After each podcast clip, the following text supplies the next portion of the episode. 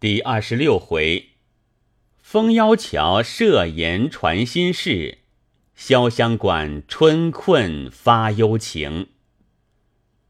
话说宝玉养过了三十三天之后，不但身体强壮，一且连脸上疮痕平复，仍回大观园内去，这也不在话下。且说近日宝玉病的时节。贾云带着家下小厮坐更看守，昼夜在这里。那红玉同众丫鬟也在这里守着宝玉，彼此相见多日，都渐渐混熟了。那红玉见贾云手里拿的手帕子，倒像是自己从前掉的，但要问他，又不好问的。不料那和尚道士来过，用不着一切男人，贾云仍种树去了。这件事待要放下，心内又放不下；待要问去，又怕人猜疑。正是犹豫不决、神魂不定之际，忽听窗外问道：“姐姐在屋里没有？”红玉闻听，在窗眼内往外一看，原来是本院的个小丫头，名叫佳慧的。因答说：“在家里，你进来吧。”佳慧听了，跑进来就坐在床上，笑道：“我好造化，才刚在院子里洗东西，宝玉叫往林姑娘那里送茶叶。”花大姐姐交给我送去，可巧老太太那里给林姑娘送钱来，正分给他们的丫头们呢。见我去了，林姑娘就抓了两把给我，也不知多少，你替我收着。便把手帕子打开，把钱倒了出来。红玉替他一五一十的数了，收起。佳慧道。你这一程子心里到底觉怎么样？依我说，你进家去住两日，请一个大夫来瞧瞧，吃两剂药就好了。红玉道：“哪里的话，好好的家去做什么？”佳慧道：“哦，我想起来了，林姑娘生的弱，时常她吃药，你就和她。”要些来吃，也是一样。红玉道：“胡说，药也是混吃的。”佳慧道：“你这也不是个常法儿，又懒吃懒喝的，终究怎么样？”红玉道：“怕什么？还不如早些儿死了倒干净。”佳慧道：“好好的，怎么说这些话？”红玉道：“你哪里知道我心里的事？”佳慧点头想了一会儿，道：“可也怨不得，这个地方难占。就像昨儿老太太因宝玉病了这些日子，说跟着服侍的这些人都辛苦了，如今身上好了，各处还完了愿，就要把跟着的人都按着等赏他们。”我们算年纪小，上不去，我也不抱怨。像你，怎么也不算在里头，我心里就不服。袭人，哪怕他得十分，也不恼他，原该的。说良心话，谁还敢比他呢？别说他素日殷勤小心，便是不殷勤小心，也拼不得。可气晴雯、启宪他们这几个，都算在上等里去。仗着老子娘的脸面，众人倒捧着他去。你说可气不可气？红玉道：“也不犯着气他们。俗语说得好，千里搭长棚，没有个不散的筵席。谁守谁一辈子呢？不过三年五载。”个人干个人的去了，那时谁还管谁呢？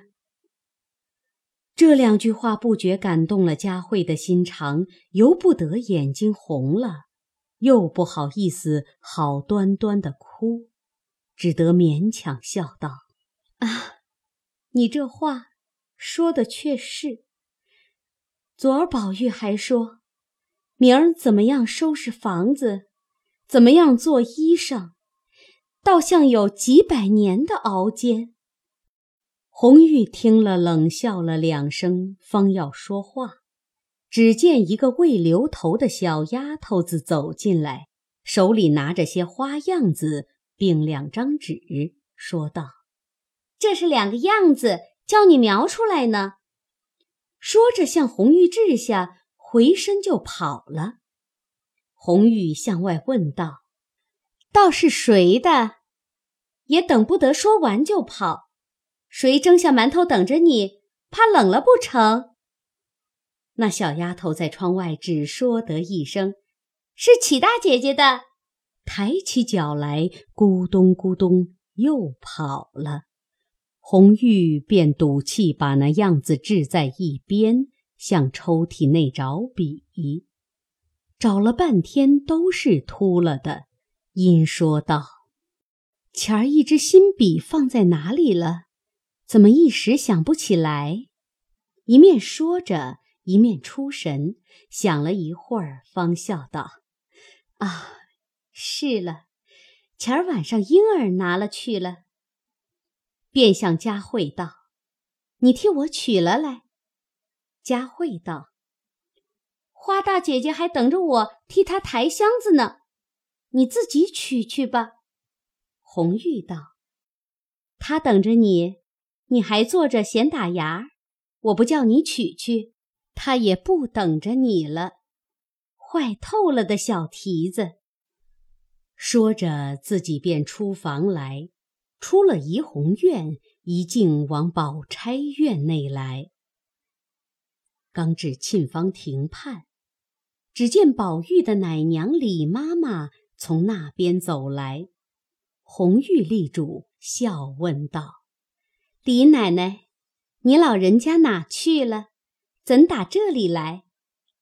李妈妈站住，将手一拍，道：“你说说，好好的，又看上了那个种树的，什么云歌、雨歌的，这会子逼着我叫了他来，明儿叫上房里听见，可又是不好。”红玉笑道：“你老人家当真的？”就依了他去叫了。李妈妈道：“可怎么样呢？”红玉笑道：“那一个要是知道好歹，就回不进来才是。”李妈妈道：“他又不吃，为什么不进来？”红玉道：“既是进来，你老人家该同他一起来，回来叫他一个人乱碰。”可是不好呢。李妈妈道：“我有那样功夫和他走，不过告诉了他，回来打发个小丫头子或是老婆子带进他来就完了。”说着，拄着拐杖一径去了。红玉听说，便站着出神，且不去取笔。一时。只见一个小丫头子跑来，见红玉站在那里，便问道：“林姐姐，你在这里做什么呢？”红玉抬头见是小丫头子坠儿，红玉道：“哪儿去？”坠儿道：“叫我带进云二爷来。”说着一径跑了。这里红玉刚走至风腰桥门前。只见那边坠儿引着贾云来了，那贾云一面走，一面拿眼把红玉一溜。那红玉只装着和坠儿说话，也把眼去一溜贾云。四目恰相对时，红玉不觉脸红了，一扭身往恒芜院去了，不在话下。这里贾云随着坠儿，逶迤来到怡红院中。坠儿先进去回明了，然后方领贾云进去。贾云看时，只见院内略略有几点山石，种着芭蕉。那边有两只仙鹤在松树下踢铃，一溜回廊上吊着各色笼子，笼着仙禽一鸟。上面小小五间抱厦，一色雕镂新鲜花样格扇，上面悬着一个匾额，四个大字，题道是“怡红快绿”。贾云想到，怪道叫怡红院。原来匾上是那样四个字，正想着，只听里面隔着纱窗子笑说道：“快进来吧，我怎么就忘了你两三个月？”贾云听的是宝玉的声音，连忙进入房内，抬头一看，只见金碧辉煌，文章闪烁，却看不见宝玉在哪里。一回头。只见左边立着一架大穿衣镜，从镜后转出两个一般大的十五六岁的小丫头来说：“请二爷里头屋里坐。”贾云连正眼也不敢看，连忙答应了。又进一道碧纱橱，只见小小一张田七床上，悬着大红销金撒花帐子。宝玉穿着家常衣服，撒着鞋，倚在床上拿着本书看。见他进来，将书掷下，早堆着笑立起身来。贾云忙上前请了安，宝玉让座，便在下面一张椅子上坐了。宝玉笑道：“只从那个月见了你，我叫你往书房里来，谁知接接连连许多事情。”就把你忘了。贾云笑道：“总是我没福，偏偏又遇着叔叔身上欠安。叔叔如今可大安了？”宝玉道：“大好了。我倒听说你辛苦了好几天。”贾云道：“辛苦也是该当的。叔叔大安了，也是我们一家子的造化。”说着，只见有个丫鬟端了茶来与他。那贾云口里和宝玉说着话，眼睛却溜瞅那丫鬟，细挑身材，容长脸面，穿着银红袄、青缎背心、白绫细褶裙，不是别个，却是袭人。那贾云自从宝玉病了几天，他在里头混了两日，他却把那有名人口认记了一半。他也知道袭人在宝玉房中比别个不同，今见他端了茶来，宝玉又在旁边坐着，便忙站起来笑道：“姐姐怎么替我倒起茶来？我来到叔叔这里又不是客，让我自己倒吧。”宝玉道：“你只管坐着吧，丫头们跟前也是这样。”贾云笑道：“虽如此说。”叔叔房里姐姐们，我怎么敢放肆呢？一面说，一面坐下吃茶。那宝玉便和他说些没要紧的散话，又说道：谁家的戏子好，谁家的花园好，又告诉他谁家的丫头标致，谁家的酒席丰盛，又是谁家有奇货，又是谁家有异物。那贾云口里只得顺着他说，说了一会儿，见宝玉有些懒懒的了，便起身告辞。宝玉也不甚留，只说：“你明儿闲了，只管来。”仍命小丫头子坠儿送他出去。出了怡红院，贾云见四顾无人，便把脚慢慢停着些走。口里一长一短和坠儿说话，先问他几岁了，名字叫什么？你父母在哪一行上？在宝书房内几年了？一个月多少钱？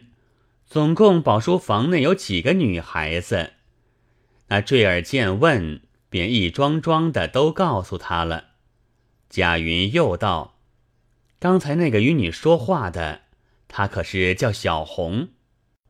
坠儿笑道：“他倒叫小红，你问他做什么？”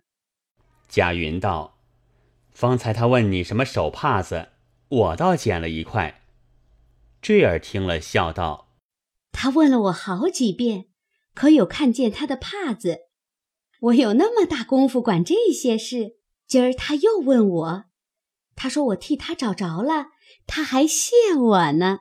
才在恒芜院门口说的，二爷也听见了，不是我撒谎。好二爷，你既捡了，给我吧，我看他拿什么谢我。”原来上月贾云进来种树之时，便捡了一块罗帕，便知是所在园内的人失落的，但不知是哪一个人的，故不敢造次。今听见红玉问坠儿，便知是红玉的，心内不生喜兴，又见坠儿追索，心中早得了主意，便向袖内。将自己的一块取了出来，向坠儿笑道：“我给是给你，你若得了他的谢礼，不许瞒着我。”坠儿满口里答应了，接了手帕子，送出贾云，回来找红玉，不在话下。如今且说宝玉打发了贾云去后，意思懒懒的歪在床上。似有朦胧之态，袭人便走上来，坐在床沿上推他，说道：“怎么又要睡觉？闷得很，你出去逛逛不是？”宝玉见说，便拉他的手，笑道：“我要去，只是舍不得你。”袭人笑道：“快起来吧！”一面说，一面拉了宝玉起来。宝玉道：“可往哪儿去呢？怪腻腻烦烦的。”袭人道：“你出去了就好了，只管这么微蕤，越发心里烦腻。”宝玉无精打采的，只得依他，晃出了房门，在回廊上调弄了一回雀儿，出至院外，顺着沁芳溪看了一回金鱼。只见那边山坡上两只小鹿箭也似的跑来，宝玉不解其意，正自纳闷，只见贾兰在后面拿着一张小弓追了下来，一见宝玉在前面，便站住了，笑道：“二叔叔在家里呢，我只当出门去了。”宝玉道：“你又淘气了，好好的射他做什么？”贾兰笑道。这会子不念书，闲着做什么？所以演习演习骑射。宝玉道：“把牙栽了，那时才不演呢。”说着，顺着脚一径来至一个院门前，只见凤尾森森，龙吟细细。举目望门上一看，只见匾上写着“潇湘馆”三字。宝玉信步走入。只见香帘垂地，悄无人声。走至窗前，觉得一缕幽香从碧纱窗中暗暗透出。宝玉便将脸贴在纱窗上，往里看时，耳内忽听得细细的长叹了一声，道：“唉，每日加情思，睡昏昏。”宝玉听了，不觉心内痒僵起来。再看时，只见黛玉在床上伸懒腰，宝玉在窗外笑道：“为什么每日家情思睡昏昏？”一面说，一面掀帘子进来了。林黛玉自觉忘情，不觉红了脸，拿袖子遮了脸，翻身向里装睡着了。宝玉才走上来要搬她的身子，只见黛玉的奶娘并两个婆子却跟了进来，说：“妹妹睡觉呢，等醒了再请来。”刚说着，黛玉便翻身坐了起来，笑道：“谁睡觉呢？”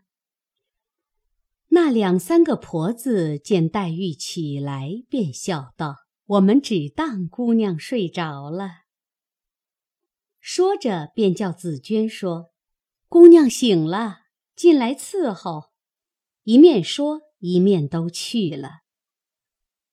黛玉坐在床上，一面抬手整理鬓发，一面笑向宝玉道：“人家睡觉，你进来做什么？”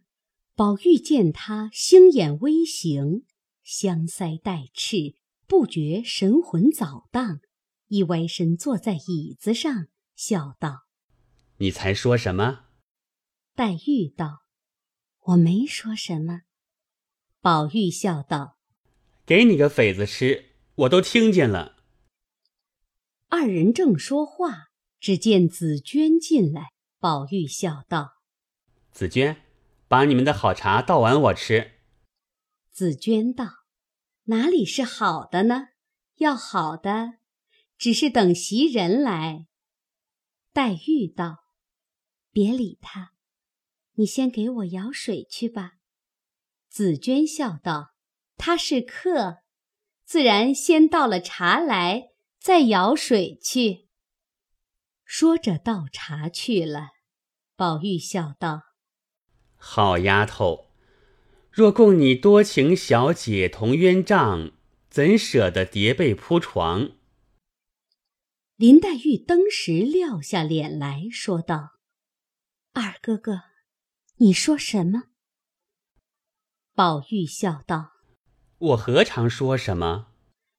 黛玉便哭道：“如今星星的，外头听了村话来。”也说给我听，看了混账书，也来拿我取笑，我成了爷们，解闷的。嗯，一面哭着，一面下床来往外就走。宝玉不知要怎样，心下慌了，忙赶上来道：“好妹妹，我一时该死，你别告诉去，我再要赶，嘴上就长个钉，烂了舌头。”正说着，只见袭人走来说道：“快回去穿衣服，老爷叫你呢。”宝玉听了，不觉打了个焦雷一般，也顾不得别的，急忙回来穿衣服。出园来，只见贝明在二门前等着，宝玉便问道：“你可知道叫我是为什么？”贝明道：“爷快出来吧，横竖是见去的。”到那里就知道了。一面说，一面催着宝玉。转过大厅，宝玉心里还自狐疑，只听墙角边一阵哈哈大笑，回头只见薛蟠拍着手笑了出来，笑道：“要不说姨父叫你，你哪里出来的这么快？”贝明也笑道：“爷别怪我。”忙跪下了，宝玉怔了半天，方解过来了。是薛蟠哄他出来，薛蟠连忙打工作揖赔不是，又求不要难为了小子，都是我逼他去的。宝玉也无法了，只好笑问道：“你哄我也罢了，怎么说我父亲呢？我告诉姨娘去，评评这个理，可使得吗？”薛蟠忙道：“呃，好兄弟，我原为求你快些出来，就忘了忌讳这句话。改日你也哄我，呃，说我的父亲就完了。”宝玉道：“哎哎，越发该死了。”又向贝明道：“反叛日的，还跪着做什么？”贝明连忙叩头起来。薛蟠道：“要不是我也不敢惊动。”只因明儿五月初三日是我的生日，谁知古董行的程日兴，他不知哪里寻了来这么粗、这么长、粉脆的鲜藕，这么大的大西瓜，这么长一尾新鲜的鲟鱼，这么大的一个暹罗国进贡的灵柏香薰的鲜珠。你说，他这四样礼可难得不难得？那鱼珠不过贵而难得，这藕和瓜亏他怎么种出来的？我连忙孝敬了母亲，赶着给你们老太太、姨父、姨母送了些去。如今留了些，我要自己吃，恐怕折福。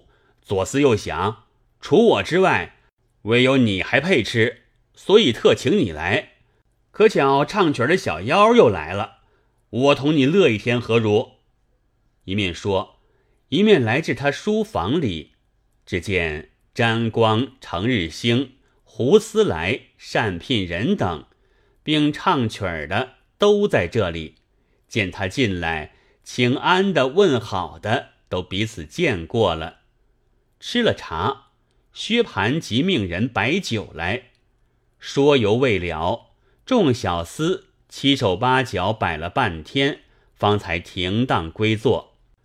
宝玉果见瓜藕心意，因笑道：“我的寿礼还未送来，倒先扰了。”薛蟠道：“可是呢，明儿你送我什么？”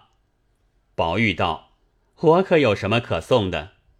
若论银钱、吃的穿的东西，究竟还不是我的，唯有我写一张字。”画一张画儿才算是我的。薛蟠笑道：“你提画儿，我才想起来，昨儿我看人家一张春宫画的着实好，上面还有许多的字，也没细看，只看落的款是庚黄画的，真真的好的了不得。”宝玉听说，心下猜疑道：“古今字画也都见过些，哪里有个庚黄？”想了半天，不觉笑将起来，命人取过笔来，在手心里写了两个字，又问薛蟠道：“你看真了是庚黄？”薛蟠道：“怎么看不真？”宝玉将手一撒，与他看道：“别是这两字吧？其实与庚黄相去不远。”众人都看时。原来是“唐寅”两个字，都笑道：“想必是这两字，大爷一时眼花了，也未可知。”薛蟠只觉没意思，笑道：“啊，谁知他唐寅果寅呢？”正说着，小厮来回，冯大爷来了，宝玉便知是神武将军冯唐之子冯子英来了。薛蟠等一齐都叫：“啊，快请！”说犹未了，只见冯子英一路说笑，已进来了。众人忙起席让座。冯子英笑道：“好啊，也不出门了，在家里高乐吧。”宝玉、薛蟠都笑道：“一向少会，老师伯身上康健。”子英答道：“家父倒也托庇康健，近来家母偶着了些风寒。”不好了两天。薛蟠见他面上有些轻伤，便笑道：“这脸上又和谁挥拳呢？挂了幌子了。”冯子英笑道：“从那一遭把裘都尉的儿子打伤了，我就记了再不怄气，如何又挥拳？这个脸上是前日打围，在铁网山叫兔胡烧一膀子。”宝玉道：“几时的话？”子英道：“三月二十八日去的，前儿也就回来了。”宝玉道：“怪到前儿初三四，我在沈师兄家复习，不见你呢。我要问，不知怎么就忘了。单你去了，还是老世伯也去了？”子英道：“可不是家父去，我没法儿去罢了。难道我闲疯了？咱们几个人吃酒听唱的不乐，寻那个苦恼去。”这一次大不幸之中又大幸。薛蟠众人见他吃完了茶，都说道：“且入席，有话慢慢的说。”冯子英听说，便立起身来说道：“论理，我该陪饮几杯才是。只是今儿有一件大大要紧的事，回去还要见家父面回，实不敢领。”薛蟠、宝玉众人哪里肯依？死拉着不放，冯子英笑道：“这又奇了，你我这些年哪回有这个道理的？果然不能遵命。若必定叫我领，拿大杯来，我领两杯就是了。”众人听说，只得罢了。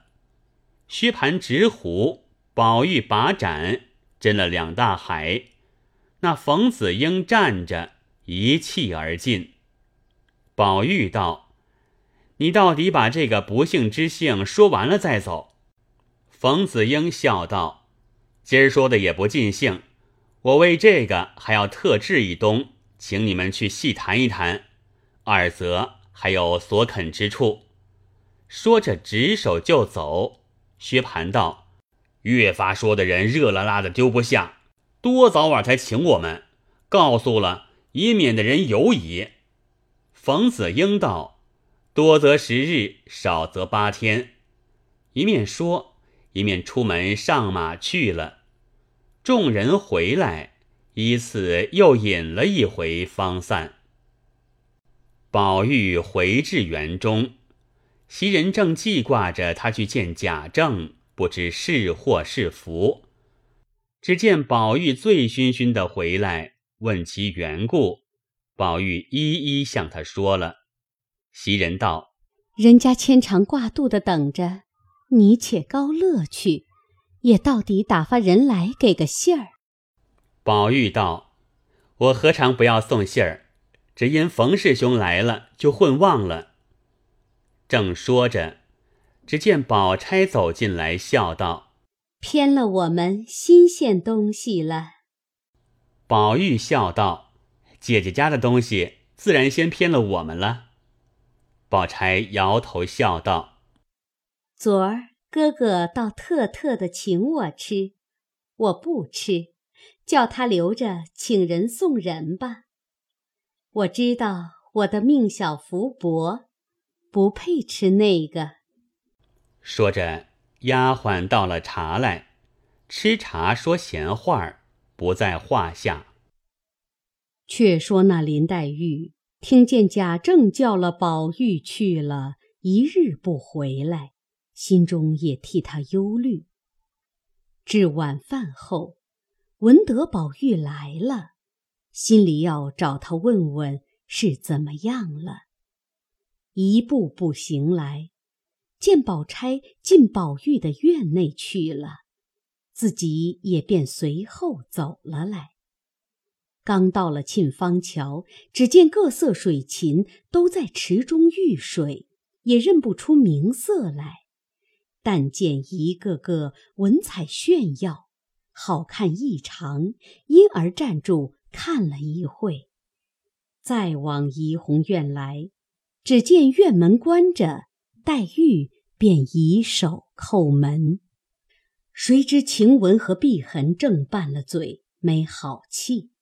忽见宝钗来了，那晴雯正把气移在宝钗身上，正在院内抱怨说：“哼，有事没事跑了来坐着，叫我们三更半夜的不得睡觉。”忽听又有人叫门，晴雯越发动了气，也并不问是谁，便说道：“都睡下了，明儿再来吧。”林黛玉素知丫头们的情性，她们彼此玩耍惯了，恐怕院内的丫头没听真是她的声音，只当是别的丫头们来了，所以不开门，因而又高声说道：“是我。”还不开吗？晴雯偏生还没听出来，便使性子说道：“凭你是谁？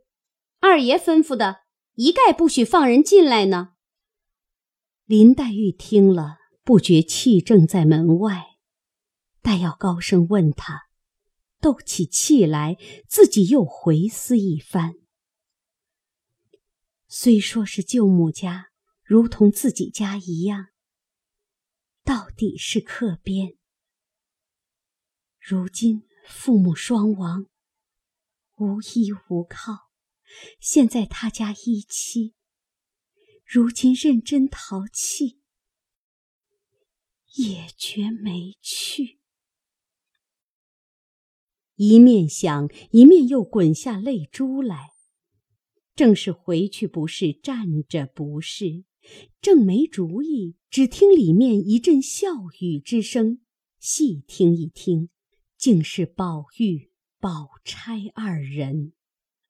林黛玉心中一发动了气，左思右想，忽然想起了早起的事来。毕竟是宝玉恼我要告他的缘故，但只我何尝告你了？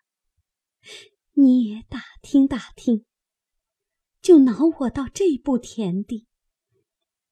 你今儿不叫我进来，难道明儿就不见面了？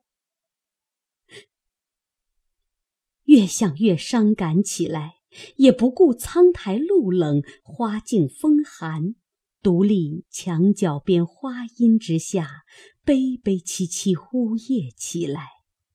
原来这林黛玉秉绝代姿容，具稀世俊美，不期这一哭，那附近柳枝花朵上的宿鸟栖鸦，一闻此声，俱特楞楞飞起远避，不忍再。听，真是花魂脉脉无情绪，鸟梦痴痴何处惊？